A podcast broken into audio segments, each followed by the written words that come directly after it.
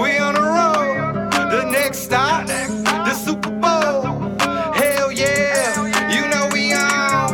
We built to do this all night long. Who that? Who that say they gon' beat them Saints? They a lie. They can try, but in the dome we know they.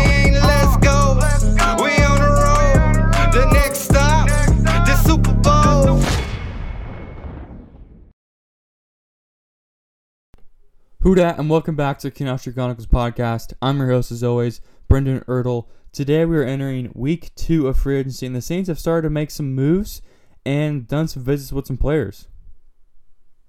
Before we get into anything free agency, uh, we have some bad news, and that's regarding Saints cornerback Marshon Lattimore.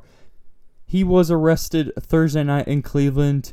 Uh, he was arrested on sus- suspicion of receiving stolen property, according to sources. Lattimore has not formally been charged yet. And we now have information that the Cleveland police confirms that Saints cornerback Marshall Lattimore was found to have a loaded handgun in his possession and was arrested. Uh, he was arrested for failure to notify that he had a handgun, and also that handgun was quoted as stolen property. So we don't know much about the situation yet. Um, the car he was in, it got pulled over because of a traffic violation. But that's all we know right now. I personally don't know what's going to happen with Marshon Lattimore. I think he'll come out of this okay.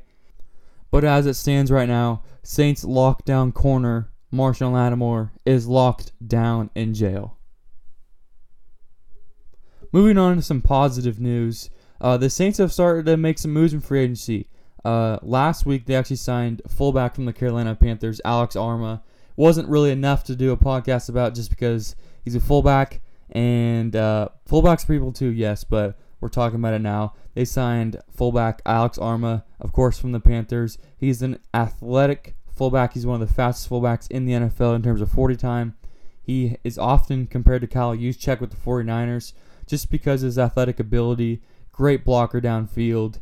And Carolina and Joe Brady didn't use him as much as maybe the Saints will. The Saints love their fullbacks, of course, Michael Burton, Zach Line, John Kuhn, many Saints fullbacks that are used well in their system. Alex Armah could come in and be a, a successful fullback for the team. He signed a one year deal with the Saints. He's got great hands. He can make some moves in the passing game.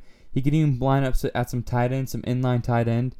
Uh, the Saints want to, of course, run the ball, and Alex Armah does that great. He is a great blocker, and they always give their fullback a few catches, a few carries, and Alex Armah will be able to capitalize on those.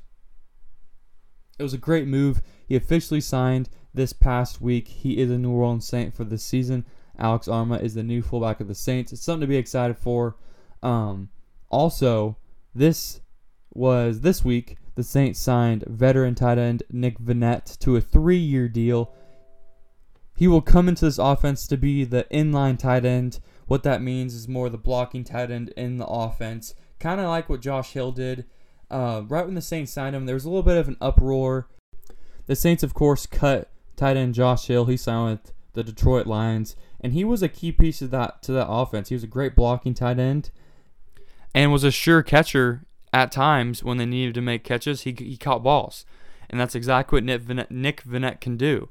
And the numbers over his career aren't there. He only had 95 yards last year and only around 200 the year before. But that's not really what he's going to be here to do. He's going to be here to block to so the Saints can run the football well and to make the casual one in few game catches. The money for the 3-year deal has not came out yet. I wouldn't expect it to be that much, but yet they'll, they'll still pay him nicely to be that third or second second or third tight end in that offense. I still could see them maybe targeting another tight end in free agency or more likely the draft.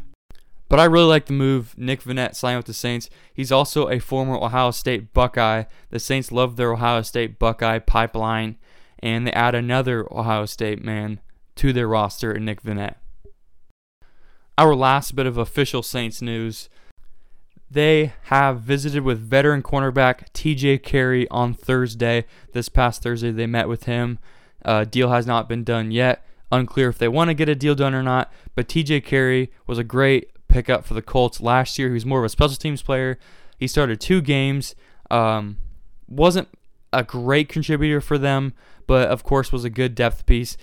I don't know if the Saints are going to sign him or not, but if they do, I also don't know if he's going to be try to replace Janoris Jenkins or just depth, or the Saints have a bigger plan and maybe signing more veteran corners or getting a first round corner in the draft or later in the draft. But that is a huge hole on this team. It's maybe the biggest hole right now on the Saints team right now is that cornerback position after releasing Janoris Jenkins, who is going to start opposite Marshon Lattimore. Hope you guys enjoyed today's episode. A quick update with all the information coming live. Um, I'll be coming at you guys as soon as there's more Saints information I can bring to you during week two of Saints free agency. Thank you all for joining. As always, peace and love. See you guys in the next episode. Who dat? Who that? Who that? Who that? Who that? Who that? Who that? Let's go. We on the road. The next stop, the Super Bowl. Hell yeah. You know we on. We built to do this all night long. Who that? Who that say they gon' beat them Saints? They a lie. They can try, but in the dome we know they